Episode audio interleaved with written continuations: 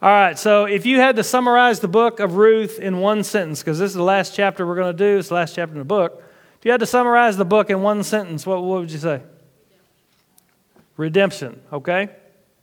It is definitely about redemption. The story is about God's plan. We sure see God's purpose in, in every little detail of it, for sure. God's providence. Anybody else? God will provide. And He certainly does, all through this book. All through this book. So we began with hardship and trial and tragedy. Naomi's husband and her sons died as they were living in Moab, remember? She returns to Bethlehem with Ruth. The other daughter in law went back home. And Ruth comes to Bethlehem with Naomi. And in that end of that first chapter, what characterized Naomi's heart? Bitterness. Bitterness. Even she says, Don't call me Naomi, which means pleasant or gentle. She said, Call me Mara, which means bitterness. And she even tells us why. She believed at the end of chapter 1 God had testified against her. She'd lost her husband. She'd lost two of her, her only two sons. And so she said, God has testified against her. She claimed that she went away full, but she's come back empty. And through the events that have happened between then and Ruth chapter 4, we see Ruth is what kind of woman? Faithful, compassionate. She's described as worthy several times in the book. She is honorable. Um, and what does she do that's so honorable? She does several things, but what are, what are some things? She provides for her mother in law. How she do that?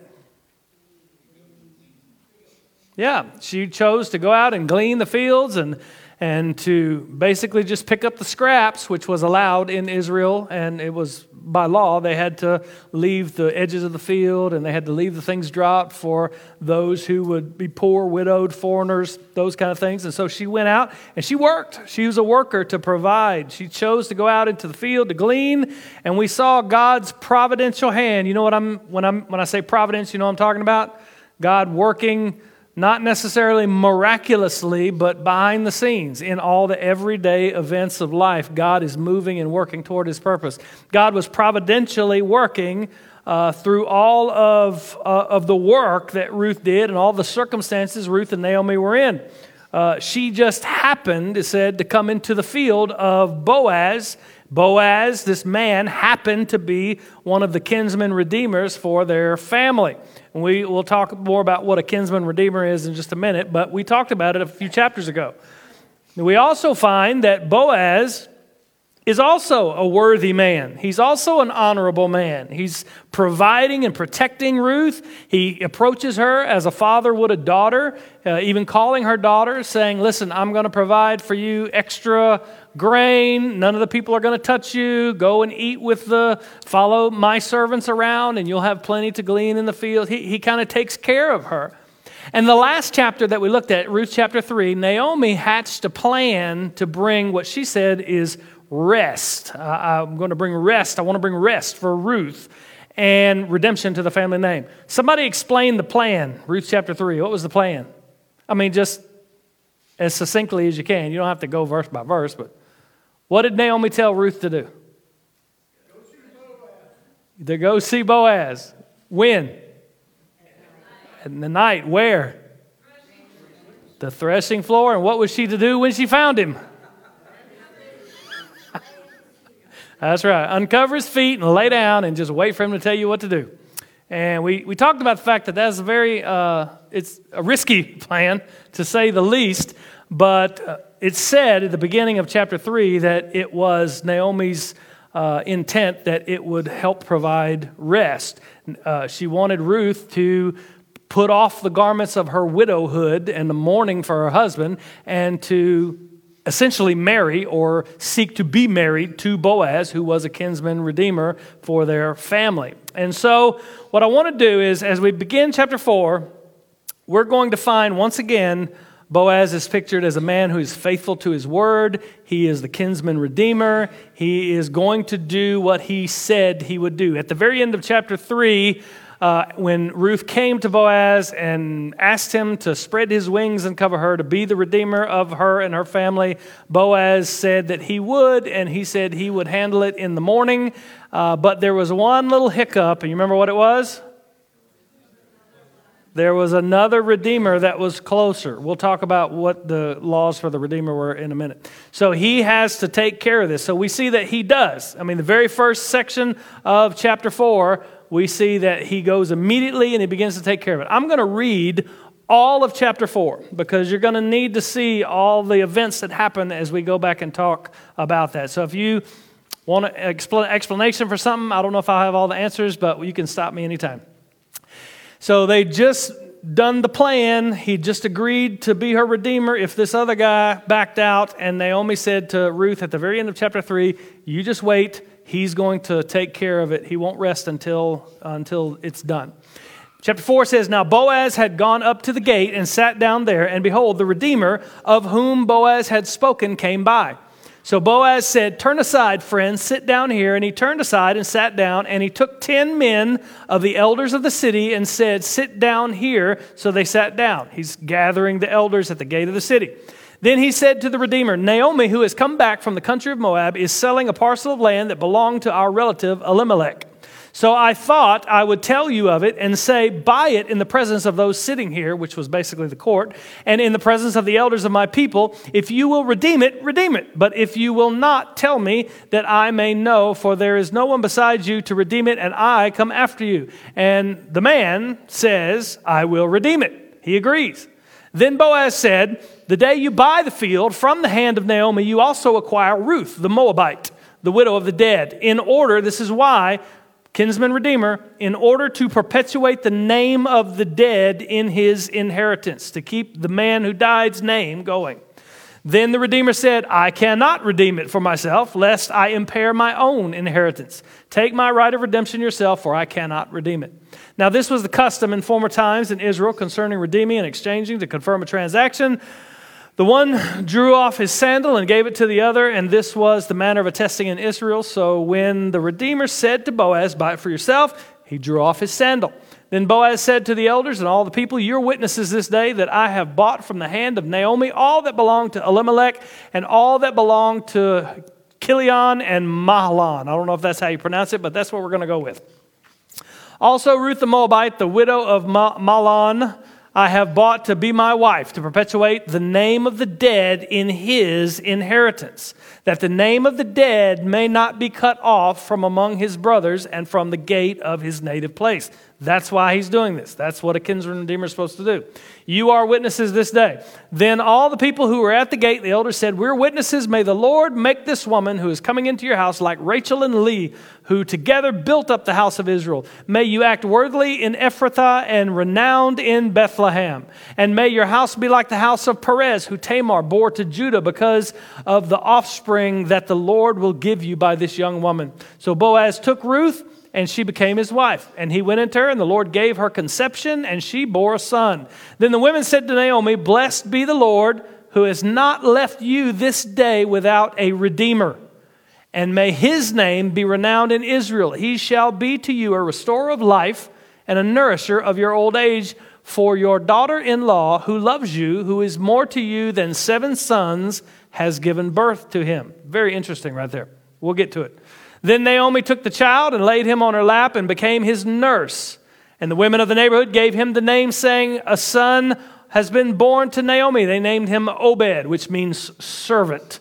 Uh, in this text, in this context, it's probably guardian or provider.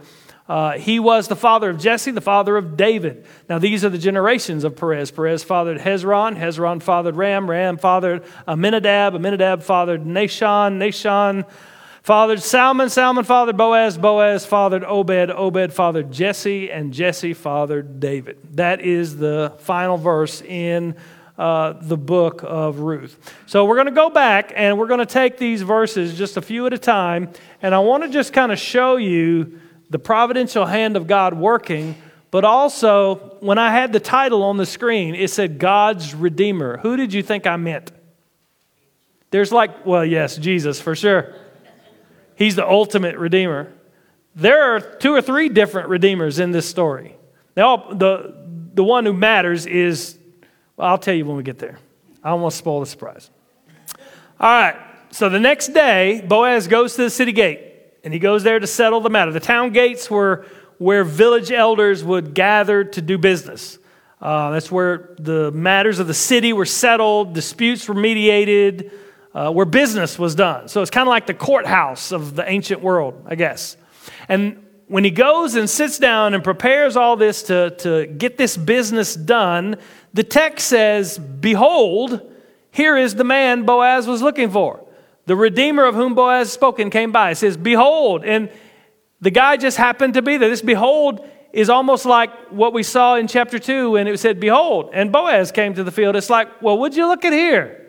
This guy just happened to be walking by. The guy that Boaz wanted to see and guy, the guy that Boaz needed to talk to in order to get this done, he just happened to be walking by. Once again, you just see God's hand working all these things out providentially to, to bring his will together. How all of these things come together. By now, the reader of the book of Ruth, I mean, we see God's hand all over this, this situation. So it's really no surprise. What is surprising, though, is throughout this chapter, we're never given the man's name. And I think it's intentional. I'll tell you why in a minute. The ESV here calls him, Boaz calls him friend. Turn aside, friend, sit down here. That's probably what it says in your NIV and New American Standard. That's a bad translation. The King James Version says a certain one. The, the New English translation, where's Travis? Is he in here? Where's Travis at, Susan? Oh, he's on security. Travis reads the New, New English translation. It says, it says, sit down, turn aside, John Doe. ah, that's funny to me. I don't know why. The best way to translate this, these words, it's two words actually. Um, uh, the best way to translate it is Mr. So and so. I know it sounds strange, but such and such, so and so. That's the best way that we. The same expressions used in 1 Samuel 21 and 2 Kings 6, where the narrator doesn't want to give the place name, so he calls it such and such a place. I will meet you at such and such a place. I think the author doesn't want to give the name of this man for a reason, and we're going to see why in a moment. But Boaz here does what he promised he would do.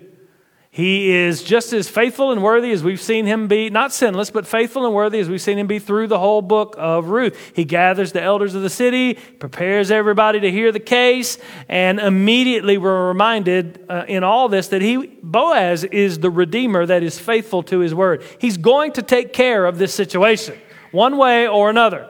So, first, he tells Mr. So and so, he tells the other redeemer what's going on in verses 3 and 4, he said, Then he said to the Redeemer, Naomi, who has come back from the country of Moab, is selling the parcel of land that belonged to our relative Elimelech.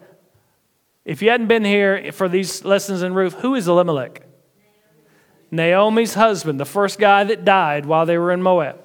So I thought I would tell you, Boaz saying to the Redeemer, I thought I would tell you and say, but in the presence of these sitting here and in the presence of the elders of my people, if you will redeem it, the, the field, redeem it. But if you will not, tell me that I may know, for there is no one besides you to redeem it, and I come after you. And Mr. So and so says, I will redeem it. Well, isn't he sweet? Boaz presents the issue to the Redeemer. But in the first part of his presentation, he left something out, didn't he? Well, how did he leave out? Ruth, yeah. I think, and I, this is just my opinion, I don't know this for sure, but I think Boaz is, Boaz wants to marry Ruth. We already know that. He wants to be the Redeemer, he wants to take care of this family. But he is very calculating in the way that he presents this to the other Redeemer because he gets first shot at it. He's a closer kinsman. Everything in this whole scenario depends on what this other man decides to do. So if Boaz truly desires to marry Ruth, and I think he does, and he truly desires to redeem the family name, he's going to have to be strategic. He only presents the land at this point, and he presents it as I mean, it's this lucrative investment opportunity, don't you think? For the Redeemer, the guy, Mr. So and so, it's a golden opportunity. Naomi doesn't have any heirs. She didn't have any sons. Both her sons died, Chilion and Mahlon, or the two sons that died as well. So she has no heir whatsoever. So that means this field, if he buys the field and redeems the family name, it's really going to be his field. And it would increase his wealth, it would increase his holdings. Uh, to buy this land would add to his own son's inheritance because he'd pass it down to his own sons. Naomi has no sons.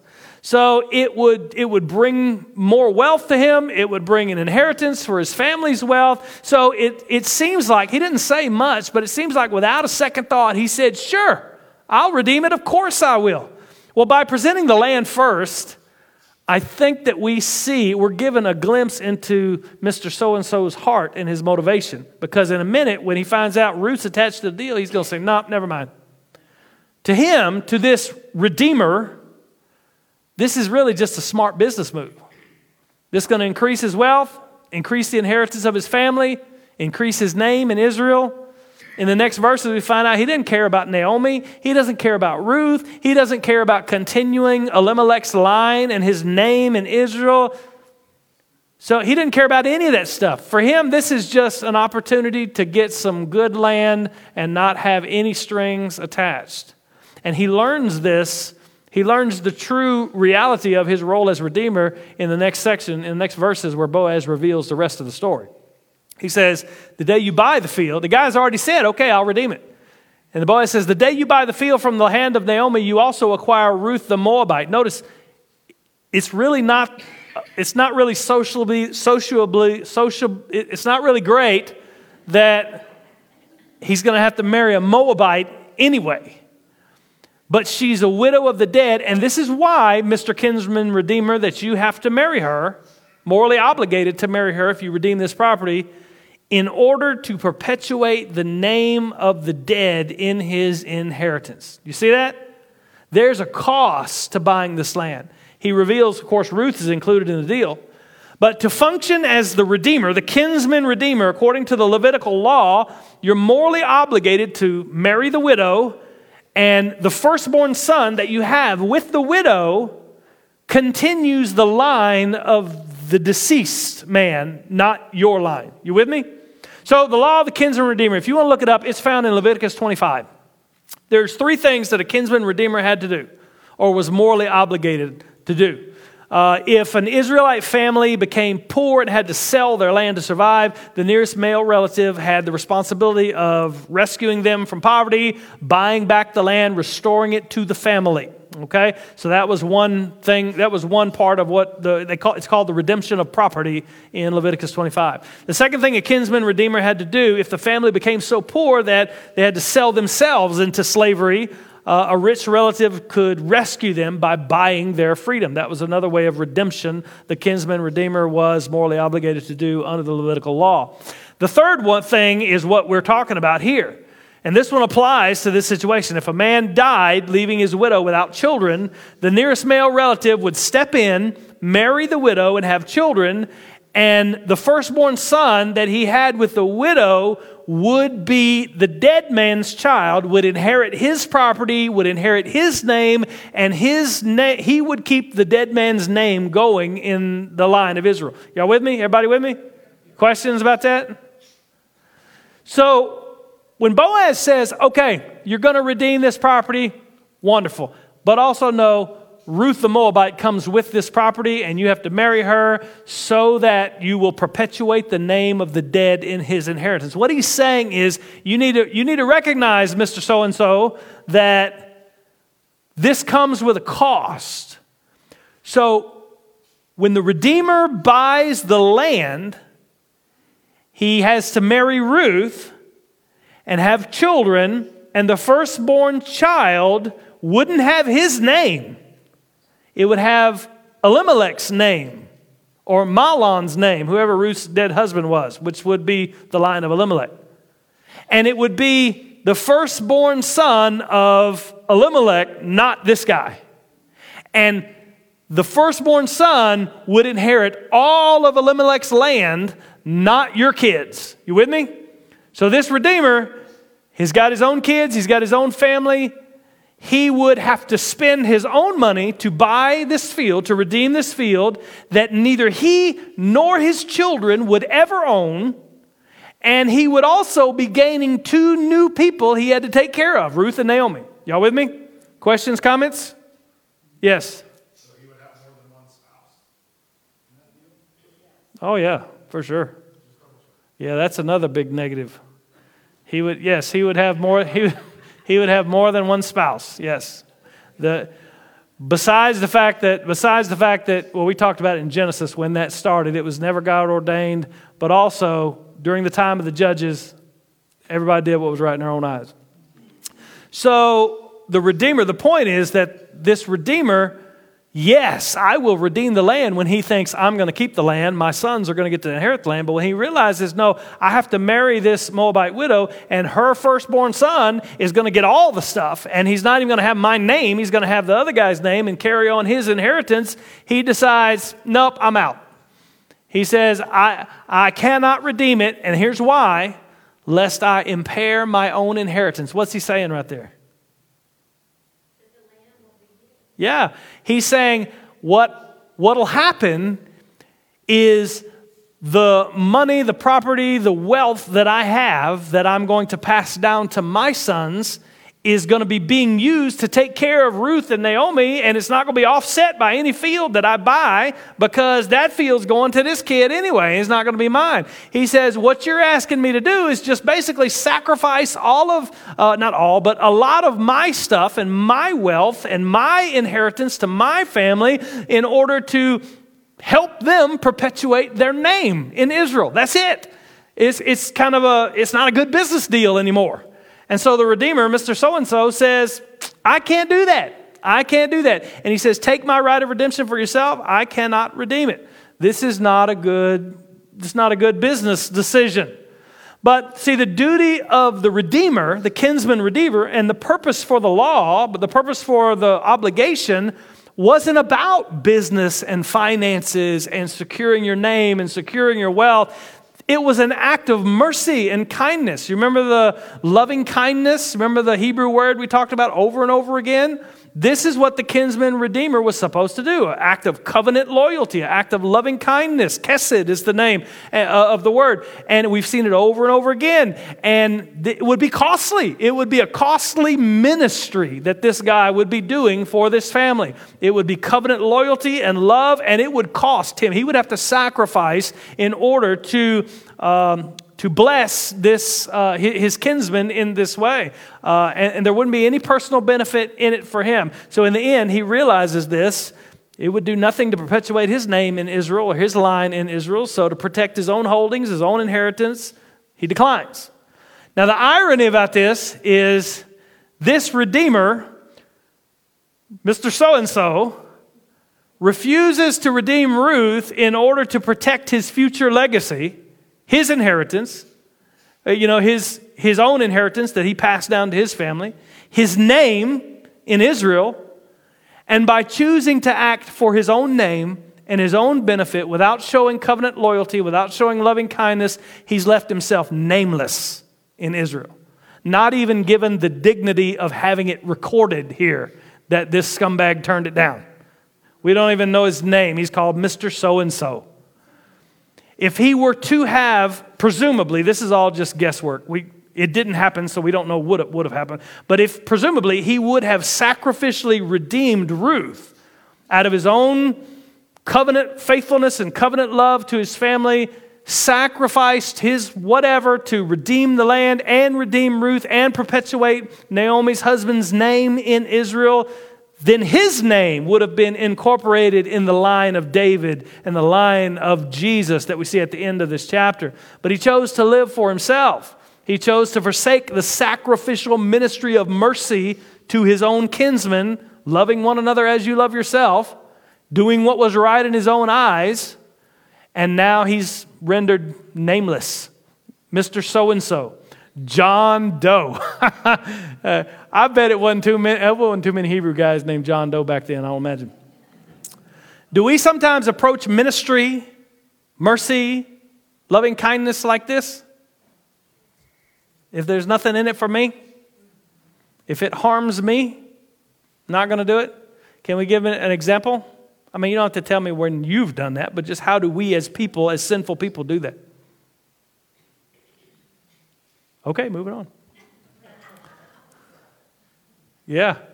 It's uh can we all just agree that it's in our nature? Yeah, it's in our nature. So what we see in Boaz though is at least in this in this interaction the exact opposite. Now I think he has more he has more you know he has more skin in the game because he knows Ruth, he's met Ruth, presumably he's fallen in love with Ruth, you know they have they have history together. But take note at what he does. Verse 7 says, Now this was the custom. You know, you took off your sandal to do transactions. That was the manner of attesting in Israel. So when the Redeemer said to Boaz, Buy it for yourself, he took off his sandal. And then Boaz said to the elders, elders and all the people, You're witness this day that I have bought from the hand of Naomi all that belonged to Elimelech, Naomi's husband that died, and all that belonged to Chilion and Mahlon, which were the two sons of Naomi that died, Mahlon being Ruth's dead husband. Also, Ruth the Moabite, the widow of Mahlon, I have bought to be my wife, and this is why to perpetuate the name of the dead in his inheritance, that the name of the dead may not be cut off from among his brothers and from the gate of his native place. What's Boaz's motivation? Is it based on what he says here? Is it financial? Is it self centered? Is it, it's, it's, it's doing what's right. Based on everything we know about, but now I'm sure, uh, by now, I'm sure that he does truly love Ruth. So that's got to play into it a little bit. But by now, we, we know Boaz's character.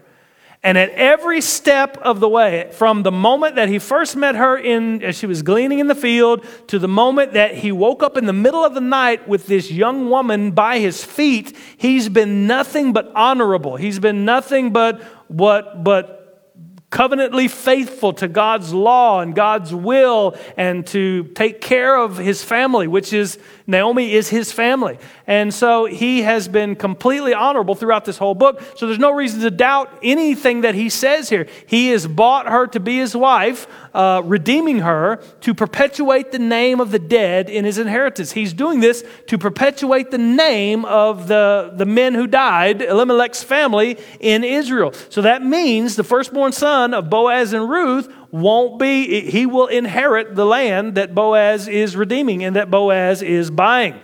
And so the people of the gate of the city hear, hear this transaction, certify it, and they pronounce a blessing upon him. Look at this blessing. Where am I'm at. Oh, I got plenty of time. Any questions, comments, cries of outrage? Yes. Random questions are the best kind.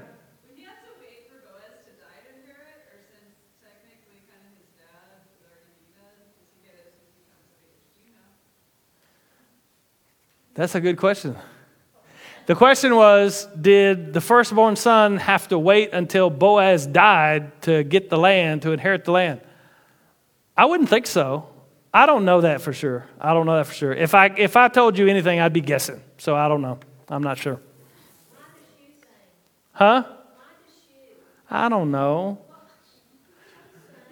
She asked why they took off their sandal.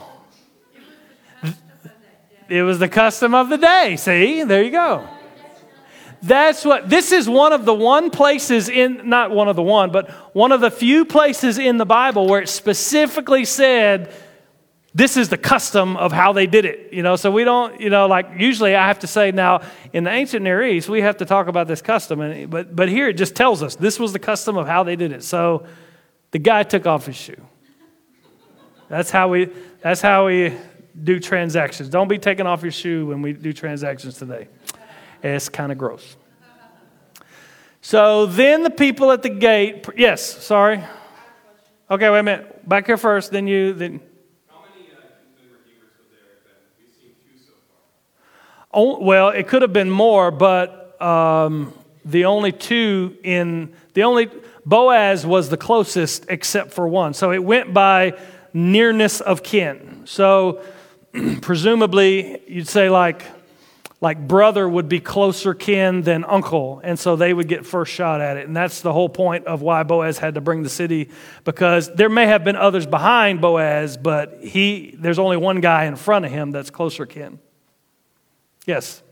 Uh, is the law of the firstborn still in effect in this time, like it was with Esau's, where like the firstborn gets the majority of the inheritance? yes How would that affect the redeemer law? Is the firstborn there? So she asked about the, the, the law of the firstborn getting a double portion, that kind of thing. And yes, that is true. It's still in effect. but only the, I think, and I could be wrong about this, so I may have to go back and check, but only the firstborn of the children of Boaz and Ruth, in this case, would be the inheritor of Elimelech, and that the rest of their children would be Boaz's children. He is basically just being a redeemer to provide another heir to, for the line of Elimelech to continue. So, like all the kids aren't kids of Elimelech, just Elimelech, just the firstborn, and so that firstborn would continue the line. So, presumably, the firstborn would get the whole field. You know, he would get the whole inheritance of Elimelech, and the rest of the children would get Boaz's stuff. I, I think that's correct. No? That's not correct? Oh, she has, let me get this one, man. Y'all asking questions not as good, huh? Go ahead. What happens if it had been a female, not a male? I don't know. huh? Anybody want? He asked what, what happens if it was a female firstborn and not a male? Keep having kids, yeah. Keep trying. Keep trying. Huh? They had six girls and no boys? That'd be rough. Frank? Wait a minute, Barbara, go first.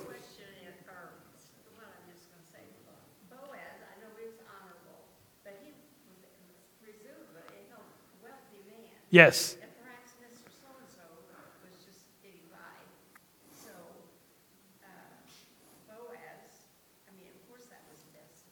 Mm-hmm. So, you think his Mr. So and so's motives might not have been so nefarious? He just might have been not as wealthy. It's very possible. We don't know.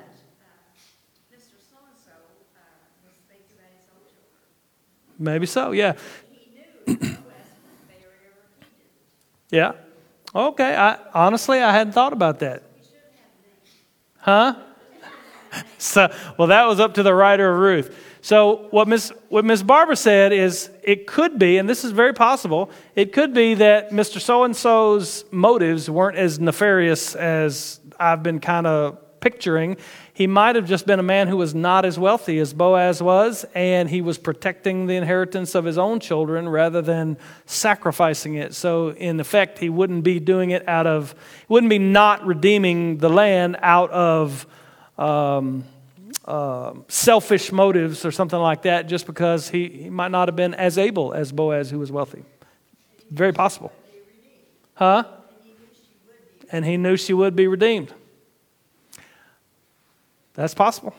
Can't, can't deny that, yeah, Frank? I think in our world today, we're, we're used to shoes. The mode shoes, the water shoes, the going out shoes, the closet full of sneaking shoes.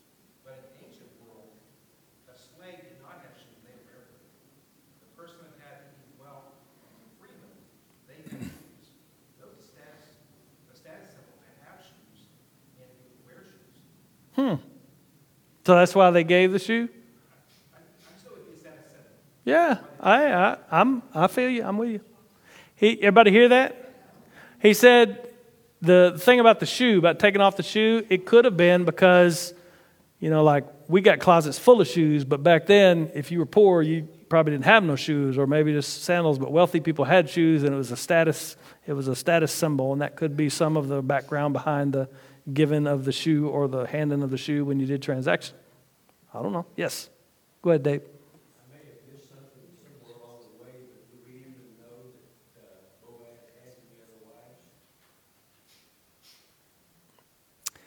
Uh, the question is, did Boaz have other wives? I don't, I don't, I'm thinking, and I don't know that any are mentioned anywhere. I don't know that any are mentioned anywhere. I'm kind of running through. Really, the only genealogy of we have a genealogy with Boaz in it at the end of Ruth, which is kind of uh, which is copied at the beginning of Matthew, which is Jesus' line. But other than that, I don't think I could be wrong about that, but I don't think so. Yeah, for sure, for sure. If it was if Ruth was his only wife, very well, very possible. Good questions, all. Yes. Seems to me there might be some other cultural norms at play here that we don't know about, in the sense that if you would have paid, uh, for the land and then got married, you kind of get that money back through the marriage. No. So that's one of the things. Okay, um, Nate's question is Is there some cultural norm that we don't know about because he's really buying the land, but he's marrying the wife, the widow, so he kind of gets the land back. But the whole point of the kinsman redeemer is that land is going to be inherited by, it will be her firstborn son, but it won't be your firstborn son. See what I mean? Not the land, but the money he paid for the land, we kind of come back to him. Knowing that the land would go, would leave, but the money he paid for the, the land to redeem the first one, Uh huh. kind of come back to him, just marriage, maybe not, I don't know. Yeah, I don't know. I don't know. Like if, if somebody else worked it or something, I, I don't know. Is that what you mean? No, no, no, I just mean just the simple act of, of, of marrying her, now, what he paid her for the funds before they got married, now they've kind of Oh, because they're married, it's all their money. Yeah, okay, yeah, I see that. I see that. Yeah, I guess so. Uh, but eventually, eventually, you, eventually you're buying the land, and until you have a son, it's y'all's land. But when you have that firstborn son, that inheritance goes to them. Okay, moving on. Anything else? Go ahead. Wait, uh, Jamie first.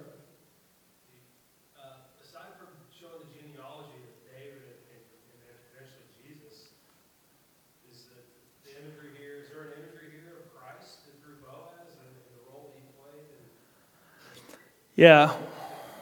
Yeah. So what you're talking about, he asked if there was an imagery from Boaz to Christ, and uh, there is. However, you can't. It's, it's called what we're talking about is typology. So there are a lot of types of Christ. So Joseph is a type of Christ in the sense that he foreshadows Christ. He's not really. A, when I say type, I'm not saying he's he's kind of Christ. He's he's a foreshadow, a picture of the true redeemer that's going to come. And in this in this instance, Boaz is a picture of the true redeemer. But I think there's an even closer picture of the true redeemer as we we get further into the story.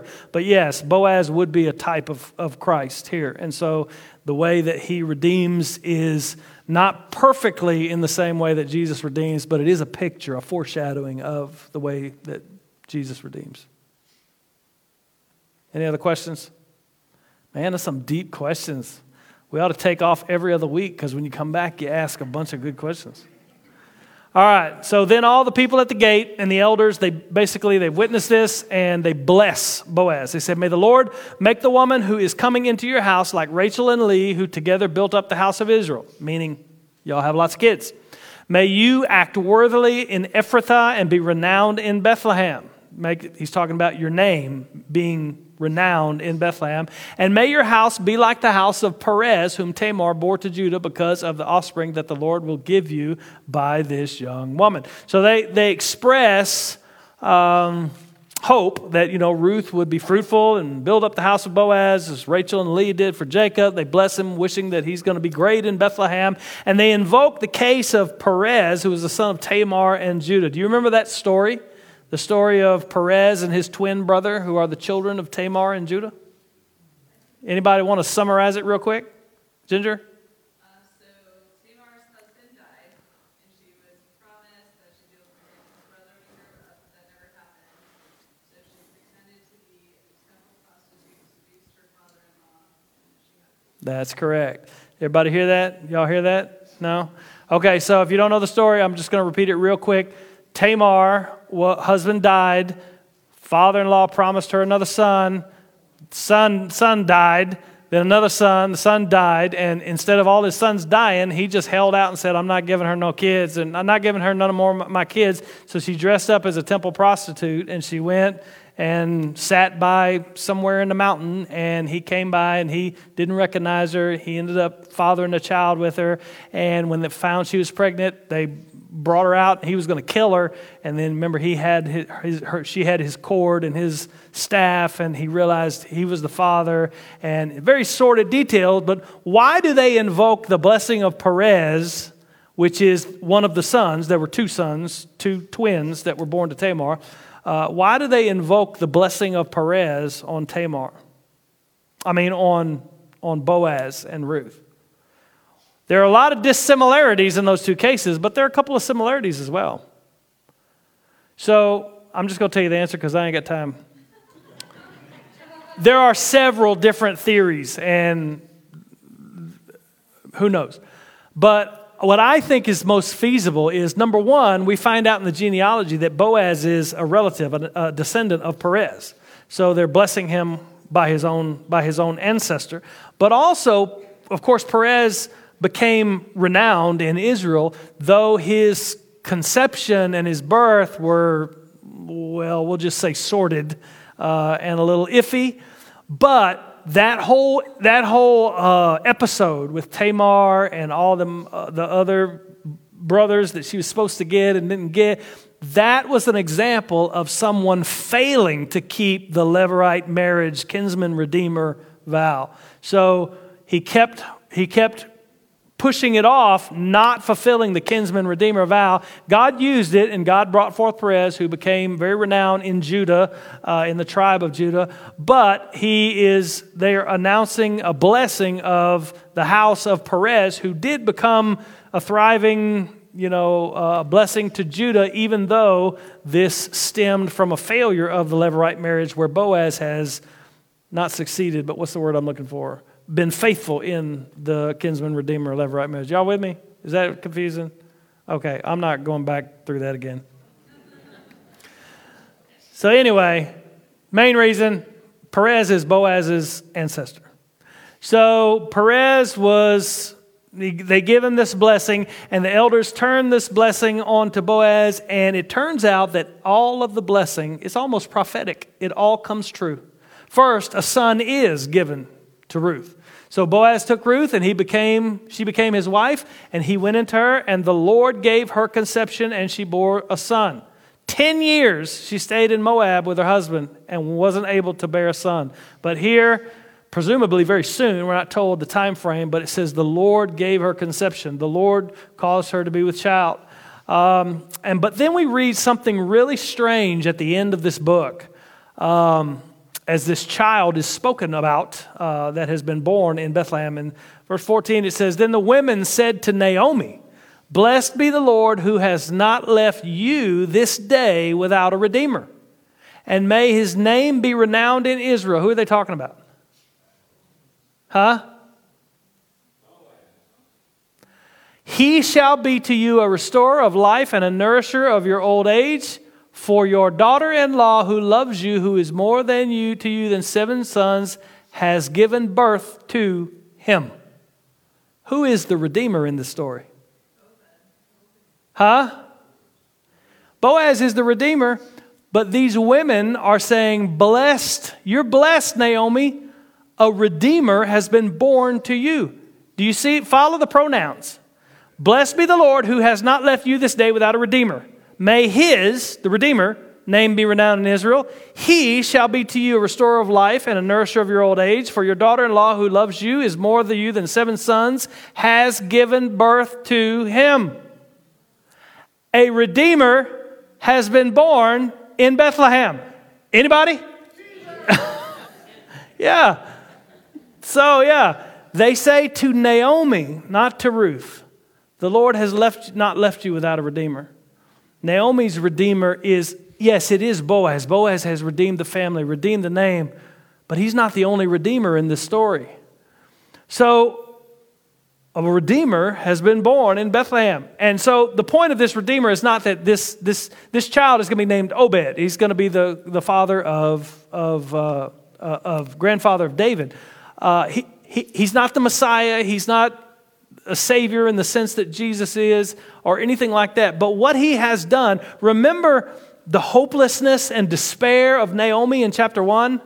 The grandson on Naomi's lap is a clear sign that the emptiness that she felt in chapter 1 has now been replaced by the fullness of God's blessing, the fullness of God's work. God brought Naomi through tragic circumstances from the beginning of this book to get her to the point of this particular blessing. Way back in Moab, before they came back to Bethlehem, when her husband Elimelech died, she had two sons married to two women. She would have wanted more than anything else in the world just to live in Moab and have grandchildren there in Moab. She would have wanted more than anything just to have the family in Moab and, and, all of that, but instead both sons died. And when we saw that, we were like, Man, how, how much bad luck can you have? How much tragedy can you have all at once? It caused her, forced her to go back to Bethlehem broken, not understanding why God had made her go through all of this stuff. That's what she said. The Lord has testified against me. I went away full and I came back empty. She was bitter. But God had also given her in that time Ruth who she came to realize is more to her than seven sons. Ruth loved Naomi all the way through the grief and the loss and the pain and the bitterness. And God has given Naomi now not just a grandson, but one whose name is going to be honored in the line of David. The Redeemer in her lap was a gift to her from Ruth, for sure. It was a gift to her from Boaz, for sure, but more than that, it was the resolution of all of her bitterness and all of her pain and all of her tragedy. It was a gift from God to her, a redeemer that brought her out of the bitterness and the pain and the tragedy and the suffering and all of the things that she experienced.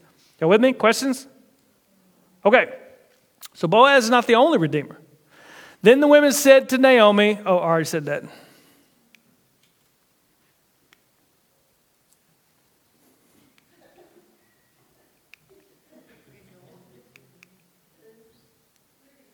There you go. Then Naomi took the child and laid him on her lap and became his nurse. I thought I already read that. I guess not.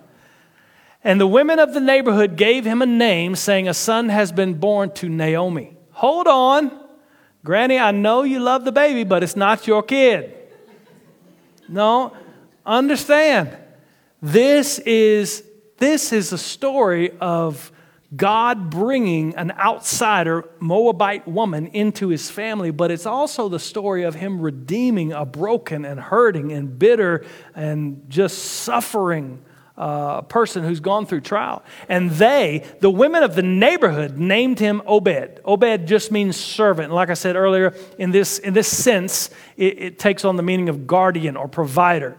He was the father of Jesse, who was the father of David. So here, what we see at the end of this book is the, it's the restoration of Naomi.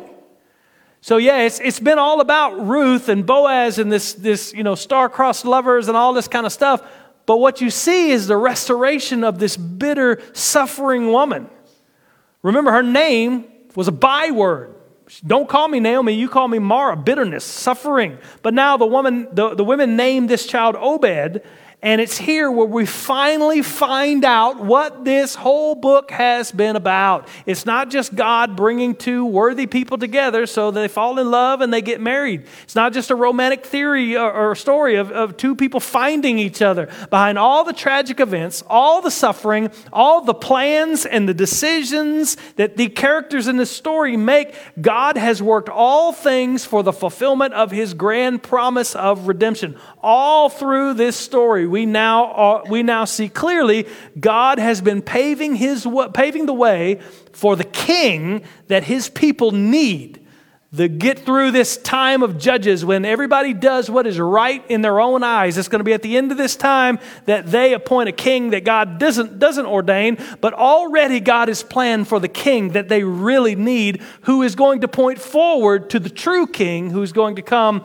also a babe born in Bethlehem.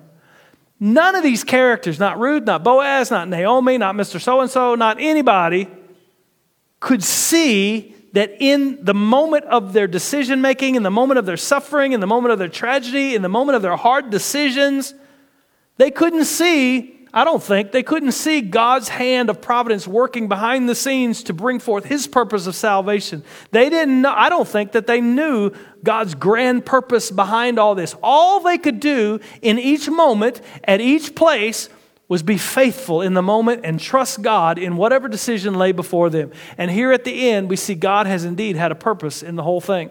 The book ends with a genealogy. It says, These are the generations of Perez. Why does he start with Perez?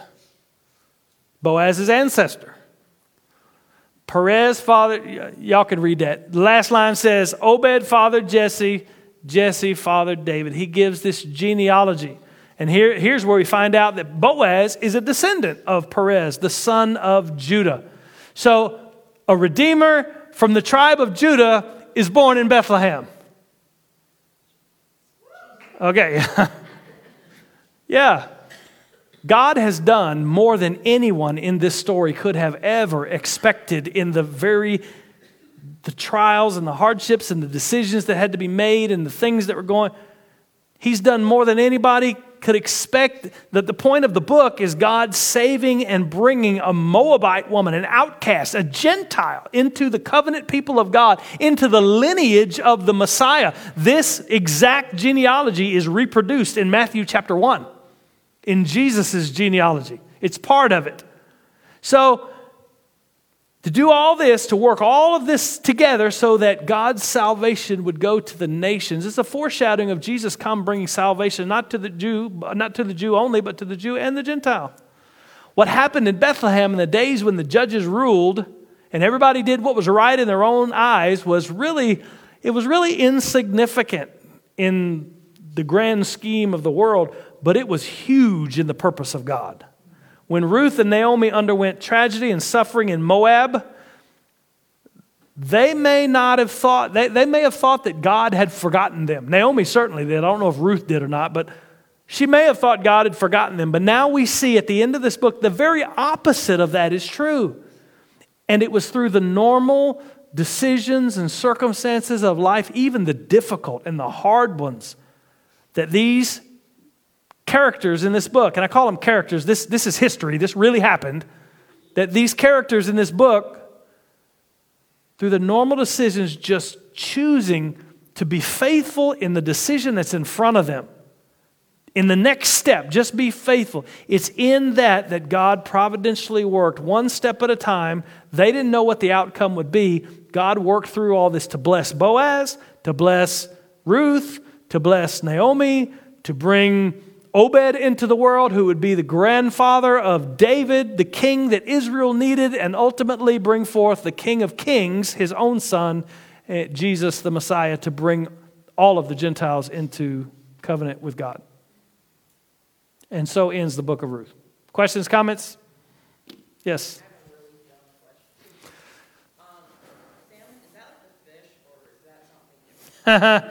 well, it is spelled the same as our fish, but I don't think it, I think the guy is a guy. No, it's, uh, I don't know what the Hebrew word for salmon is, but it's spelled salmon in English, so I just pronounce it salmon. Yeah, I don't know about that. Um, there was one, oh, the one thing that did strike me, and I don't know if this is true or not, I'm just shooting off the top of my head. Somebody over there asked a question about the other, or somebody asked a question about the other sons of Ruth and Boaz and how the firstborn gets, gets the inheritance, but the other sons. I'm not sure, and I don't know. I, this is just me thinking out loud. This could be completely wrong. I don't know that Obed is the firstborn son of Boaz and Ruth because in this genealogy and in the genealogy of Matthew, he's listed as Boaz's, Boaz's son, not Elimelech's. The firstborn would be Elimelech's son. So that, that's something to ponder. I may have to do a little study on that and see if that's true. I don't know if it is, but it really, that, that kind of piqued my fancy a little bit. Any other questions? All right, let's pray. God, we do love you and we thank you for your word. God, we thank you that we can um, well, we can come to the text of your scripture and you speak uh, profoundly profoundly in it, and it is just as relevant today as it, it was when it was first penned, inspired by the Holy Spirit. God, we thank you for your word. We pray, God, that you would help us to follow your word, to learn from your word, to feed on your word, and to hear your voice in it as we make our decisions day to day, even in the midst of suffering, even in the midst of not understanding why things are happening or what, uh, what the purpose or the goal of things are, but just being faithful in the next moment. That's all we can do. God, help us to be faithful to your word. We thank you. We thank you for your hand of providence working in all things. Uh, not only the big, huge, uh, the big, huge purposes of the world in bringing forth salvation and, and bringing forth the line of the Messiah, but also working in the intricate details of our lives. So much so that a man could just happen to be along at the right time at the city gate. A man could happen to be along in the field when he needed to be there for Ruth to meet him. God, we, we thank you that you are a God who, who uh, just orchestrates the big and the small, even down to the intricate details of our own lives. Uh, you are a God who can be trusted. Help us to trust you, even when we don't understand why something's happening. God, we thank you and we love you. In Jesus' name we pray. Amen.